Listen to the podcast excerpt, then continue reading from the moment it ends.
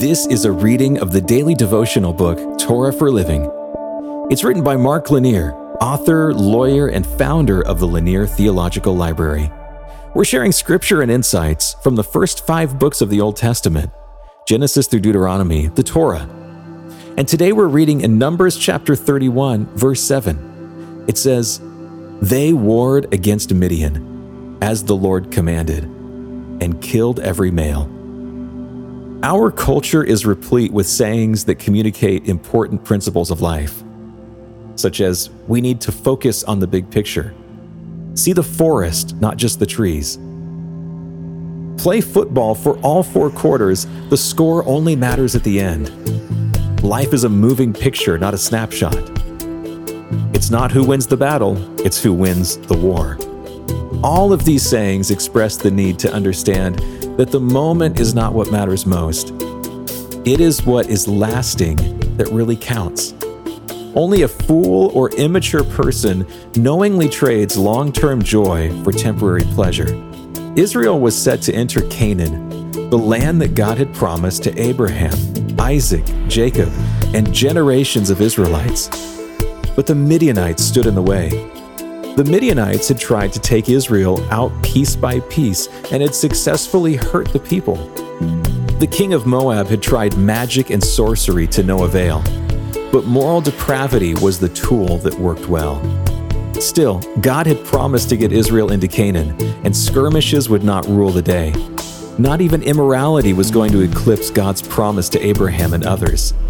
God was faithful and remembered his covenant. God instructed Israel to assemble a fighting force, and God sent that force into battle. Israel won not simply a battle, but they won the war. Midian was defeated. I have struggles and battles in my walk. We all do. I do well to remember this story. I am not trying to go kill a set of people physically barring me from possessing the joys and promises that God has given me, but I still face obstacles. Some are external and others are of my own making. As I face these struggles in life, I do well to remember several things. First, I may stumble. I may fail at times. It may be my own fault, but our faithful God is working on the bigger picture. He knows my frailties all too well, but he is stronger than those set against me. He is able to overcome and bring me to a place higher than I stand today. I need his forgiveness and mercy, but he has assured me of those as well. God is a fearsome warrior God.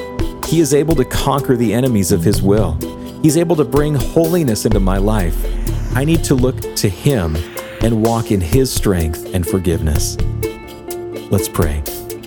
Lord, please forgive my sins. Show your mercy and strengthen me for battle. In your name, amen. This has been a reading of the daily devotional book, Torah for Living. It's written by Mark Lanier, author, lawyer, and founder of the Lanier Theological Library. You can find out more about the book in the show notes.